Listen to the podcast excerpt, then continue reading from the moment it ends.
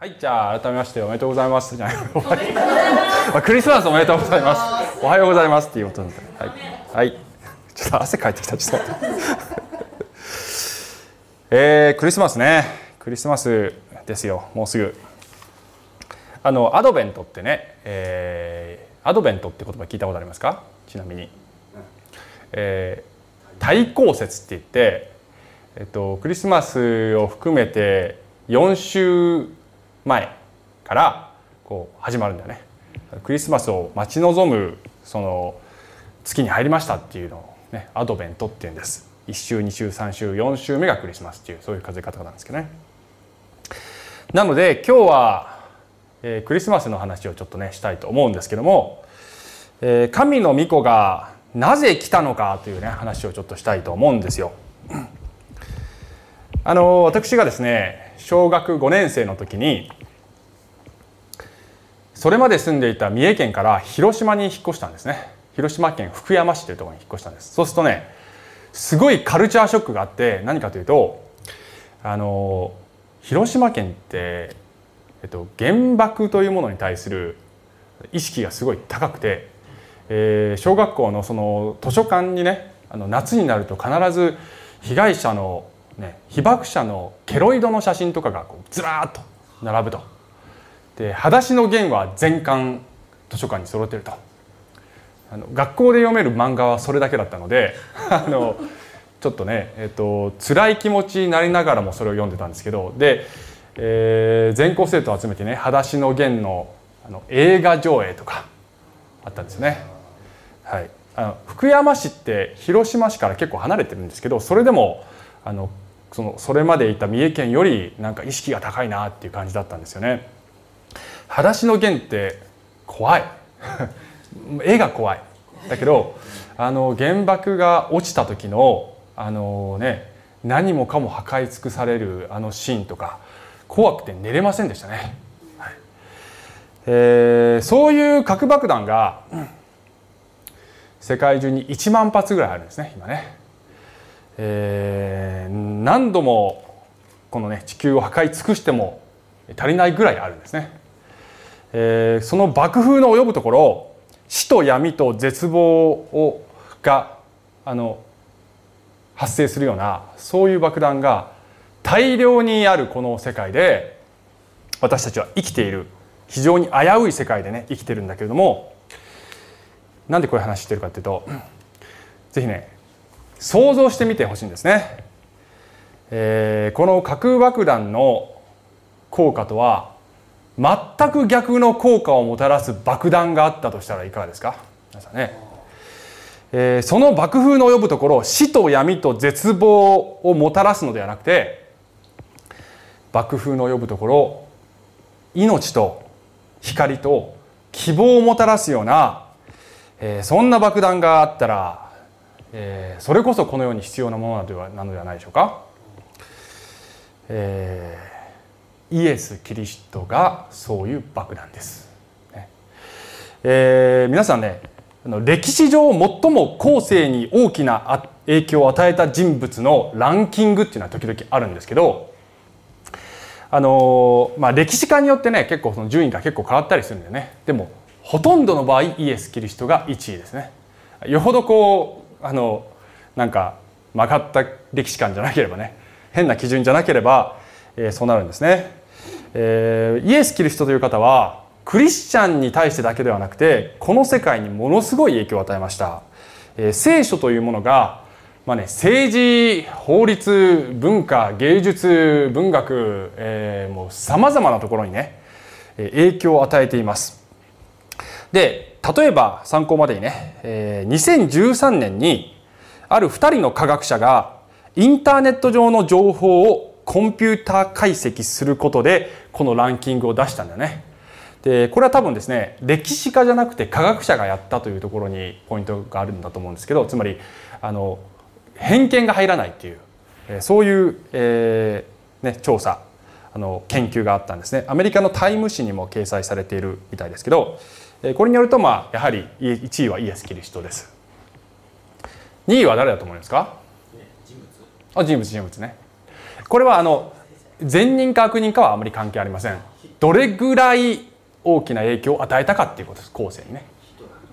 ヒットラーね。はい。ヒットラーはちょっと覚えてないけど7位か8位か9位ぐらいだったと思います。今ちょっと5位まで見せようと思ってここに出ないね。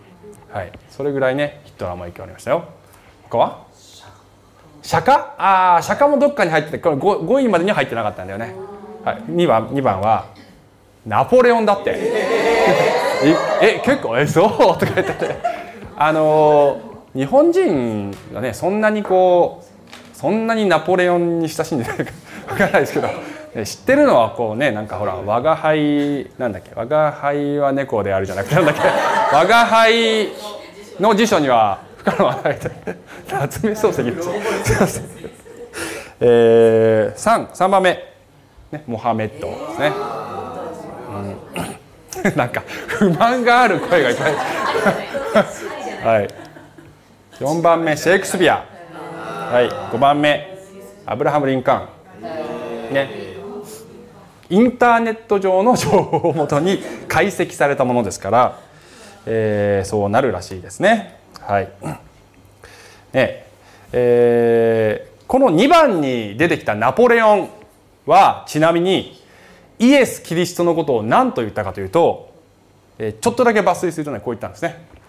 イエス・キリストに似たものあるいは福音に匹敵するものを歴史の中に見つけようとしても無駄である。イエスと比べることのできるものイエスを説明することのできるものを歴史も人間も年月も、えー、自然も提供してはくれないイエスにあっては全てが普通と違うのである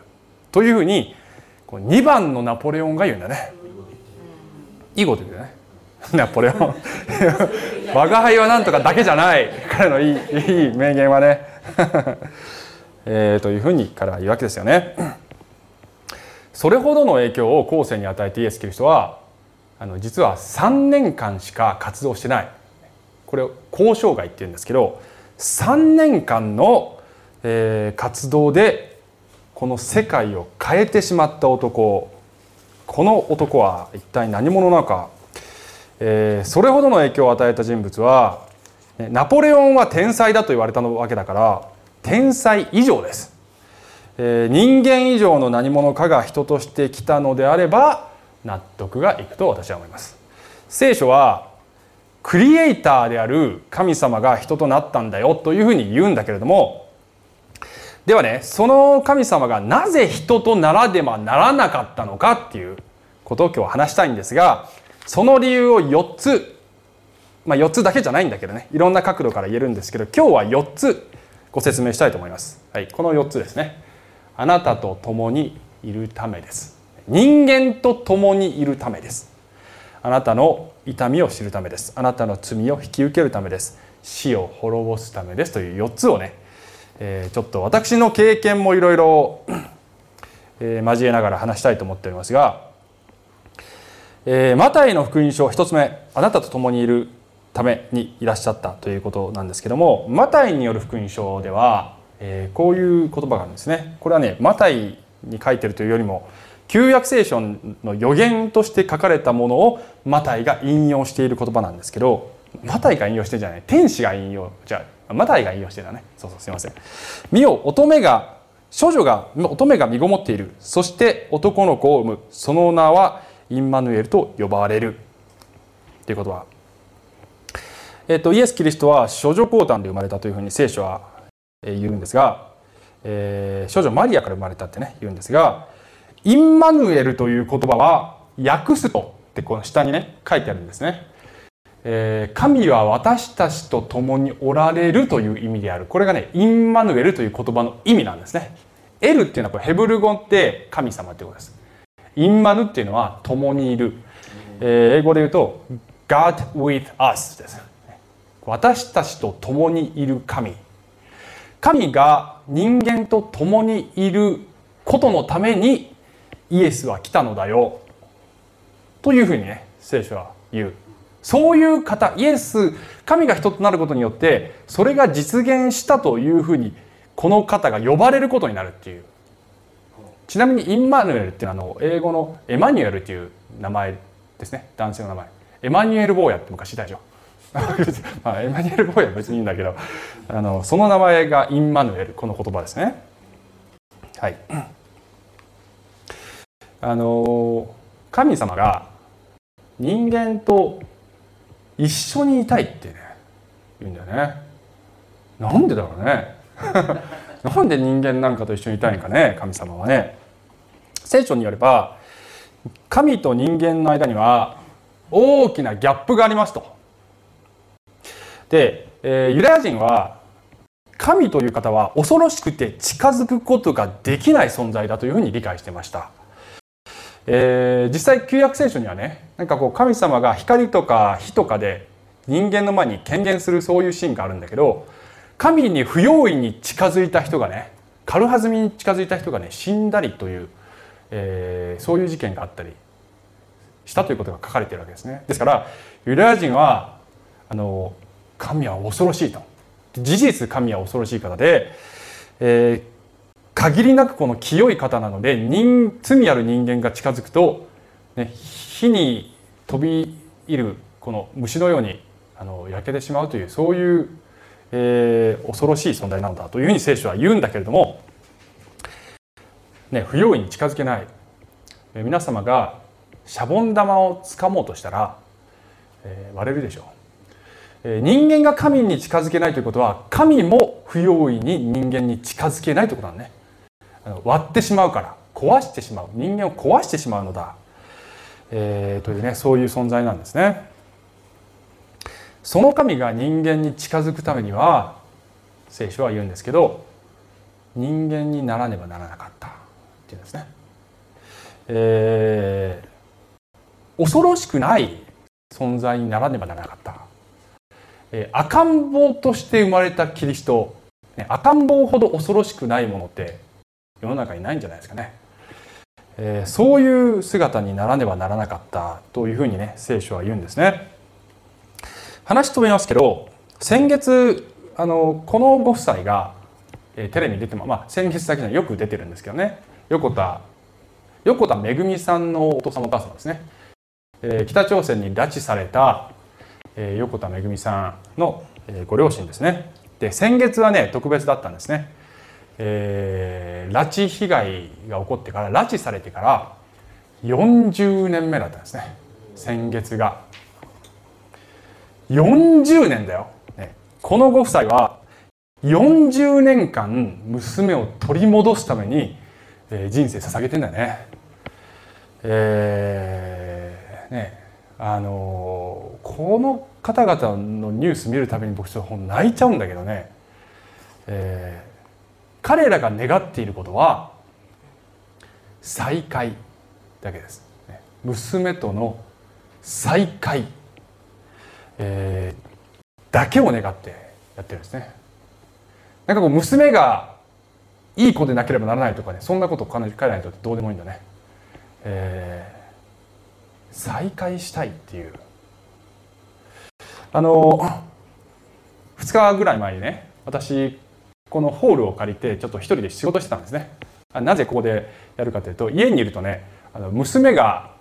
邪魔してきて仕事にならないと私の仕事っていうのはこういうお話を考えたりすることなんですけどで2日後の今日にどういう話しようかなと思ってねこのご夫妻の話をしようかなと思ってそこの後ろでね一人でちょっとインターネットで彼らのこうビデオなんかをね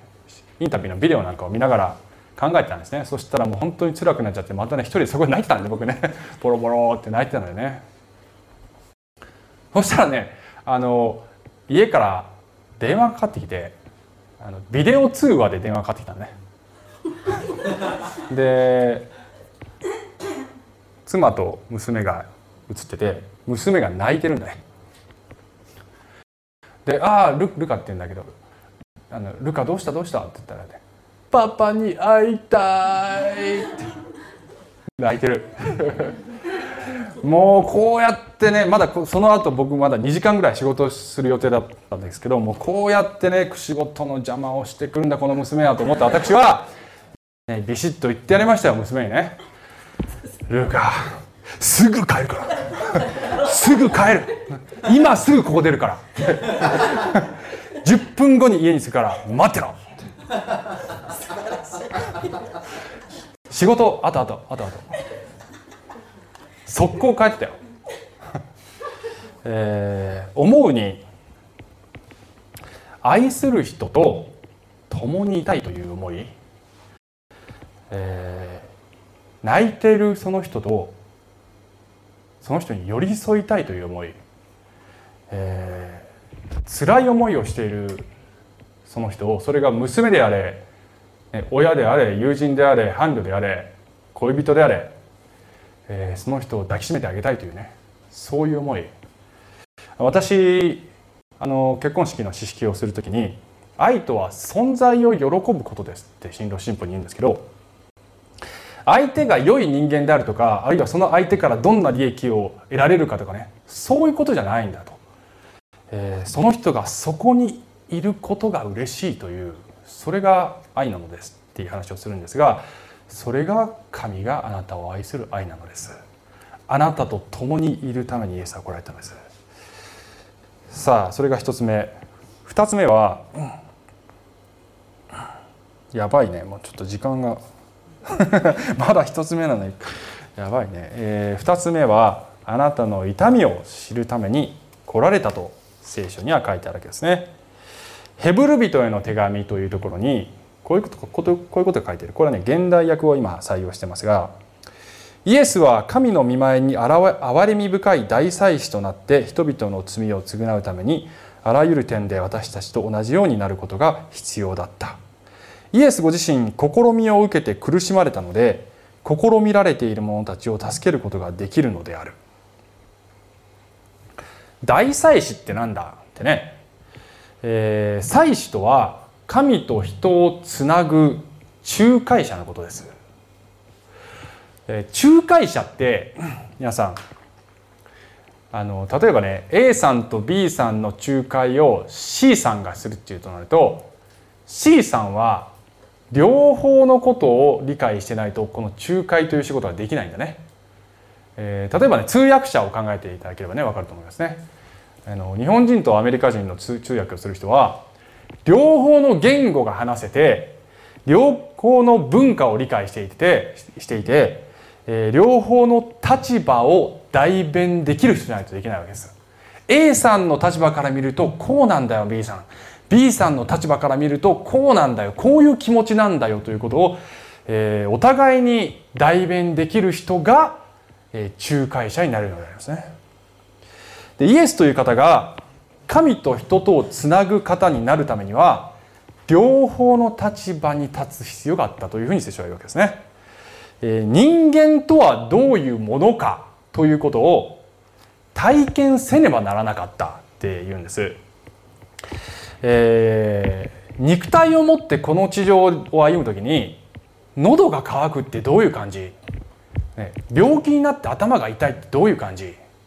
えー、疲れるってどういう感じっていうね、えー、もちろん神という方は全知全能なので全部を知っているといえば知っているんです最初から。しかしあのヘブル語で「知る」という言葉「やだ」って言うんですけどやだって言うんですけどね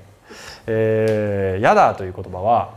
あの体験するっていう意味合いが入ってるんですねつまりねヘブル的に言うと体験するのでなければ知っていることにはなりませんっていうことなんですね。また娘の話になりますけどね、えー、最近ね成長痛で娘が夜泣いて起きるんですよ。成長痛ってね成長が激しい時にあの痛むでしょ？足とか。で足が痛いって泣くんだよね。夜中に。すごい泣く。でねまたこうやってこうあの抱っこして足を揉んであげて僕がね、まあ、妻もするんだけど僕の方がするんだよねそういう時は、えー、痛いよねってやるわけですよ、ね、そしたら妻がねある時ねあの成長痛ってどういう感じなんだろうねって言ったのね。で僕は「覚えてないの?」僕覚えてるよってね。皆さん覚えてる？成長覚えてる？うんとか言ってうんうんって言ってる人もいるね。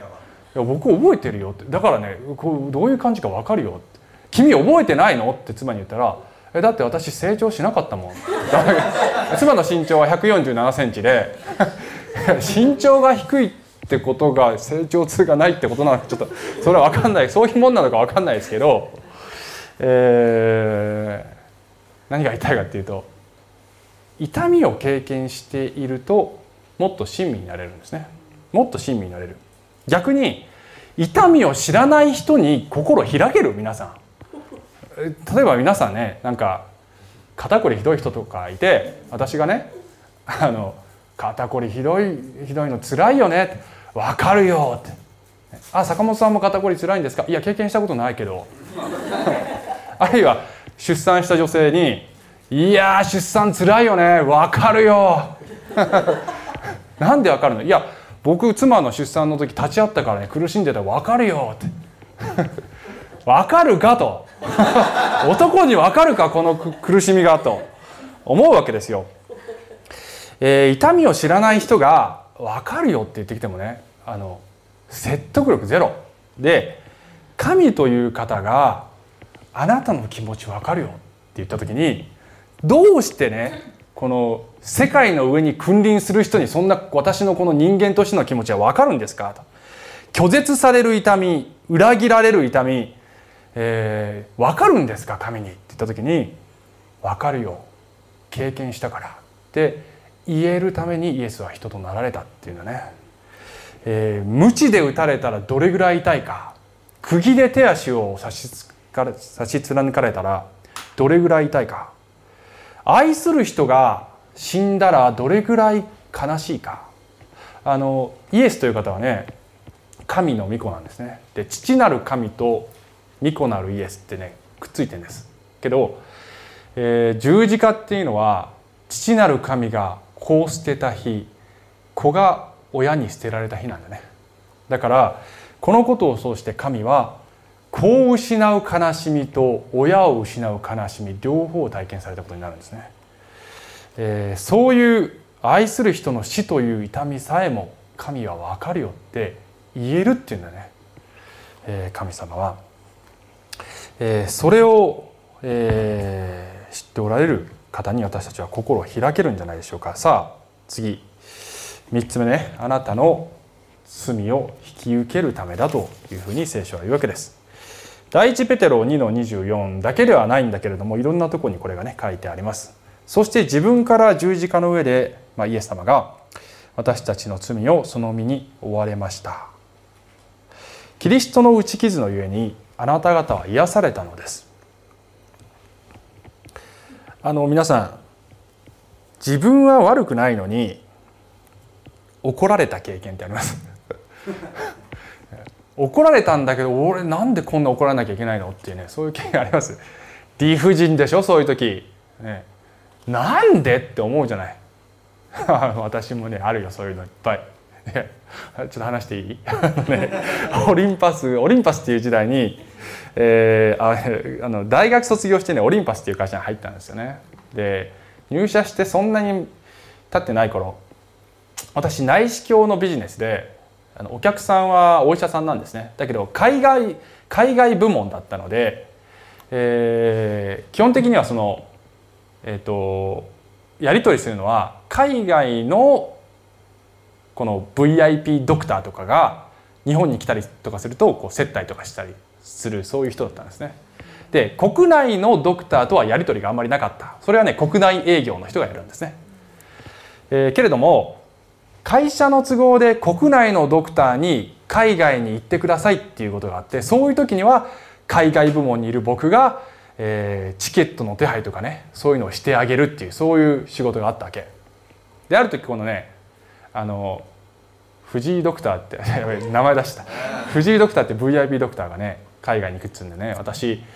そういうやり方とかね先輩から引き継ぐわけね。前やってた先輩から。でこういうふうにチケットを取ってこういうふうにやり取りしてって、こうメールとかでやり取りしてたわけですね。である時会社にこの藤井ドクターから電話かかってきてさあのめっちゃ怒ってんだね「坂本ってお前か」ってってね「お前なんで俺のとこに顔見せねえんだ」って言って ね「そんなやつ初めてだ」って言われて。か言ってね「顔見せろよ」とかって言われたんだよねでね「お前の名前覚えた!」とかって言われてで僕電話機で「申し訳ありません申し訳ありません」って言って電話切ったんだけど俺なんで俺悪いんだっけって思ったんだってそんなこと教えてもらってない俺。であの要するにさ国内営業の人にとってみればお客さんのドクターのとこにあのちゃんと挨拶に行くっていうのは当たり前なのかもしれないんだけどそういう文化とか教えられないと分かんないでしょ。だって大学卒業して間もないし先輩に教えられた通りに手続きやってただけ。だから後でね菓子折り持ってそのドクターのとこに謝罪に上司を伴って行ったんですけど「申し訳ございませんでした」って言いながら「俺全然悪くないんだけどな。なんでこんな思いするんだろう」って思ってました。まあ、強いて言えば、まあ、その先輩がちゃんと引き継いでくれなかったからっていうことも言えるんだけどね、まあ、その先輩もね別に悪気があったわけじゃないから、まあ、誰も悪くないんだけど、えー、ダメ誰も悪くないのに私が怒られたというのでもすごく理不尽な思いがするんだけどもしこれが仮にね別のとこに悪いやつがいてその人人が罰される代わりになんで俺が罰されるのっていうそういうシチュエーションになったらこれはますます理不尽だよね。えー、イエス・キリストはそれを引き受けますって言ったのですって言うんでねあなたの代わりに罰されます私がっていうふうに言ったんです。えー、人殺しをしたことのない人があのあらゆる人殺しの罪を負ったのですね。児童虐待をしなかった人子供を可愛がった人が児童虐待の罪を負われたんですね。えー、歴史上最も正直だった人が嘘つき呼ばわりされたんですね。そして私たちの罪を一身に追われたのだというふうに聖書は言うのでありますね。しかしそのためには人とならねば死ねなかったっていうねいう意味ですね。神のままでは死ぬことができない。人にならなければ罪を負って罰を受けるということができないのだ。人とならねばならなければ死ぬことができないので肉体を取って来られたのです。というふうに、まあ、聖書は言うです。ちなみに、えー、もう一つね聖書の箇所をえー、っと、ね、ローマ人への手紙というところにこう書いてあるんですね。私たちがまだ弱かった時キリストは定められた時に不経験なもののために死んでくださいました、えー、私たちがまだ罪人であった時キリストが私たちのために死んでくださったことにより神や私たちに対するご自身の愛を明らかにしておられます。何言ってるかというと、えー、あなたがすごく正しい人間で神を敬うそういう人物であったからそういう人のために代わりになってくれたのではないというふうに言ってるわけですね。えー、私たちがあなたや私がどうしようもなく悪い存在であるのにもかかわらず身代わりになってくれたんだよって。この不経験っていう言葉ねこの聖書の翻訳によっては神を神とも思わぬ態度というふうに訳されてるね。不経験つまり神を軽視する態度である。軽んじる侮っている態度であるというふうにね、えー、言うわけですね。あの軽視している神をあの ね皆さんもう一個質問ですけど人から今度はね軽視された経験ってありますか？あのバカにされた経験嫌だよね、えー、あるんじゃないですか？その一つや二つ人生では。私もあるんだよ。よくよくあります。今よくあるという、まあ、たくさんあります人生だね。今でもありますけどね、えー、もう一つの経験を話したいと思うんだけど あの高校生の時、ね、高校生の時、えー、交換留学でアメリカ行ったんですね。でね、えー、世界中からいろんな留学生が集まっていて、えー、その留学生のパーティーみたいなのがね時々開かれるんですね。である時あるパーティーで私は、まあ、なんとなく立ち話でねある一人のイギリス人と一人のデンマーク人の学生とねなんかこう立ち話をこうなんとなくしてて、えー、バスケットボール好きだよねっていう話になったんだよね。でアメリカに来たからにはねプロバスケットボール NBA の試合見に行きたいねっていう感じで話になってでデンマーク人かイギリス人どちらかがじゃあチケット手配するから行こうぜっていうことになったんだよね。えー、でチケット手配されたらあのできできたら連絡するからっていうことにまあなったじゃあ楽しみにしてるねって言って2か月後ぐらいにまた何かのパーティーで、えー、デンマーク人の男の子の方と顔を合わせた時に「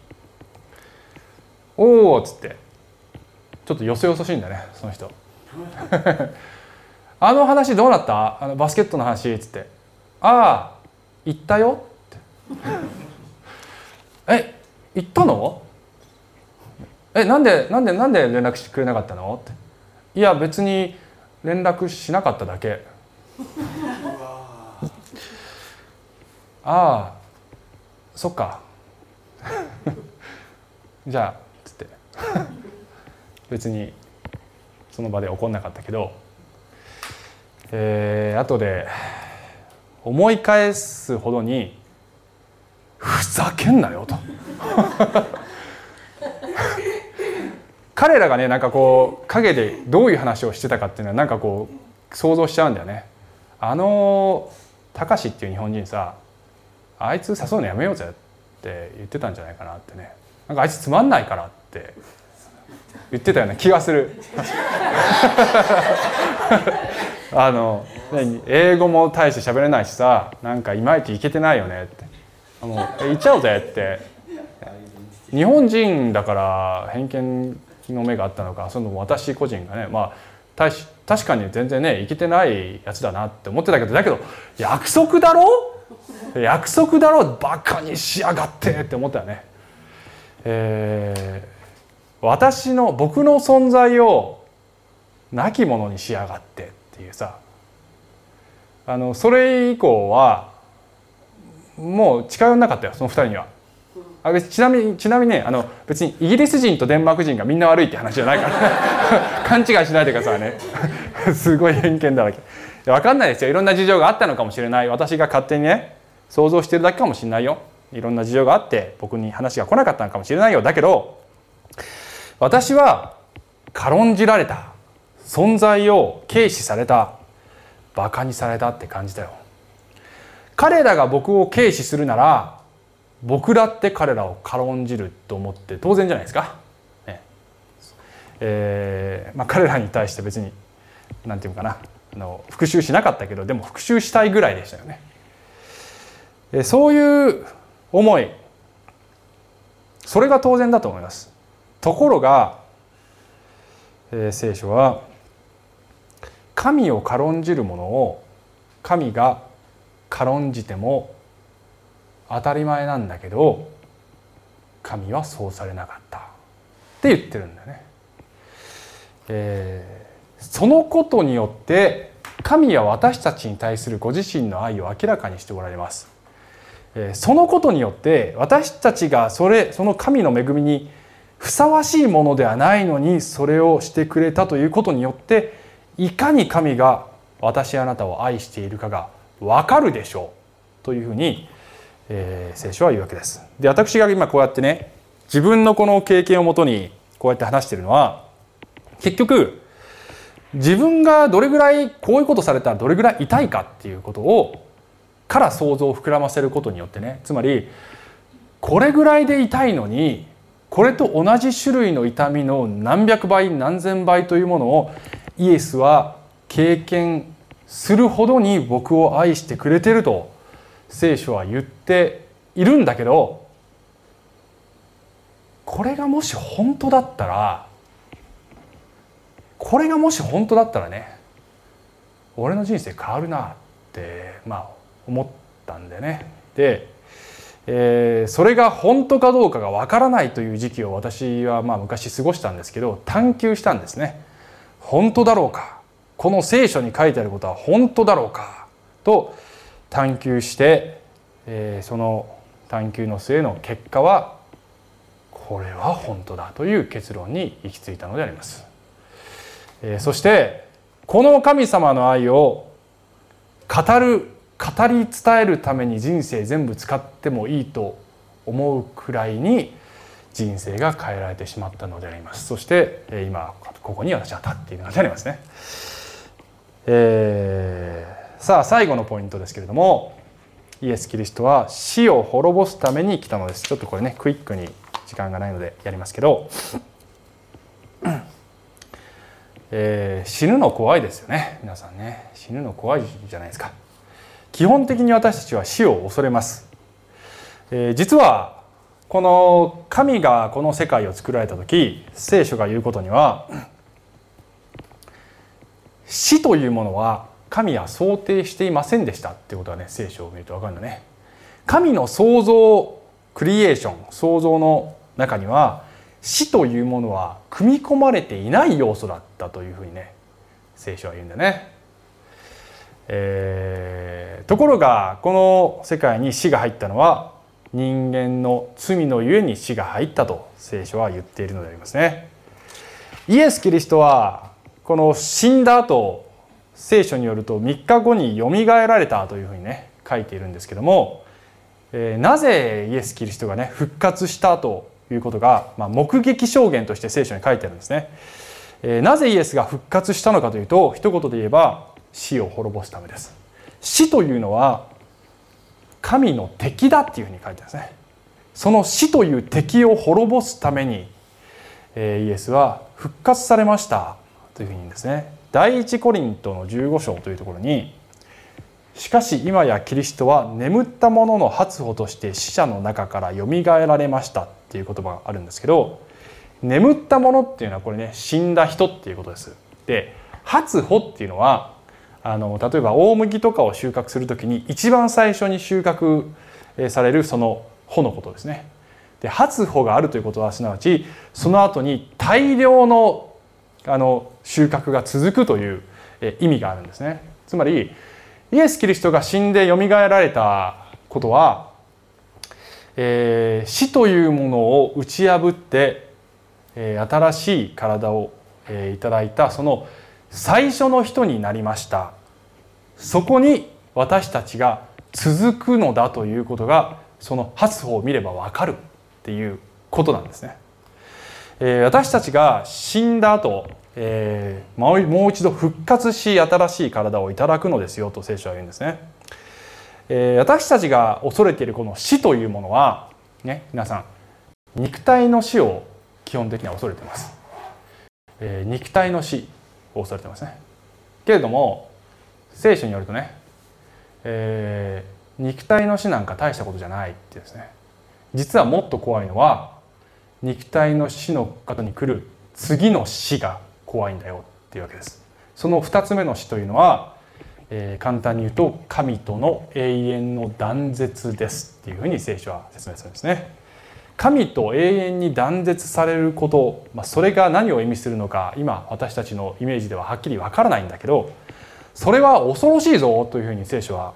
えー、警告するのであります。えー、しかし、えー、それをもはや恐れなくていいようになりますからねこのイエスの復活を見た時に神が同じことをあなたにもしてくださるのですと聖書が約束しているのであります。えー、一番恐ろしい死というものさえ恐ろしくなくなるのであれば、えー、この方を信じるとね人生で恐ろしいものがなくなっていくのでありますね。えー、さて、まあ、これであのイエス神が人となられた理由を全部説明したわけではないのですけれども、え、こういったことを聖書は私たちに告げているわけでありますね。え、最後にねあの今日ナポレオンで始まったのでナポレオンの言葉で締めくくりたいと思いますね。ナポレオンはね最後セントヘレナっていうところに、まあ、流刑になってねそこで生涯を閉じるんですけどそこでねあの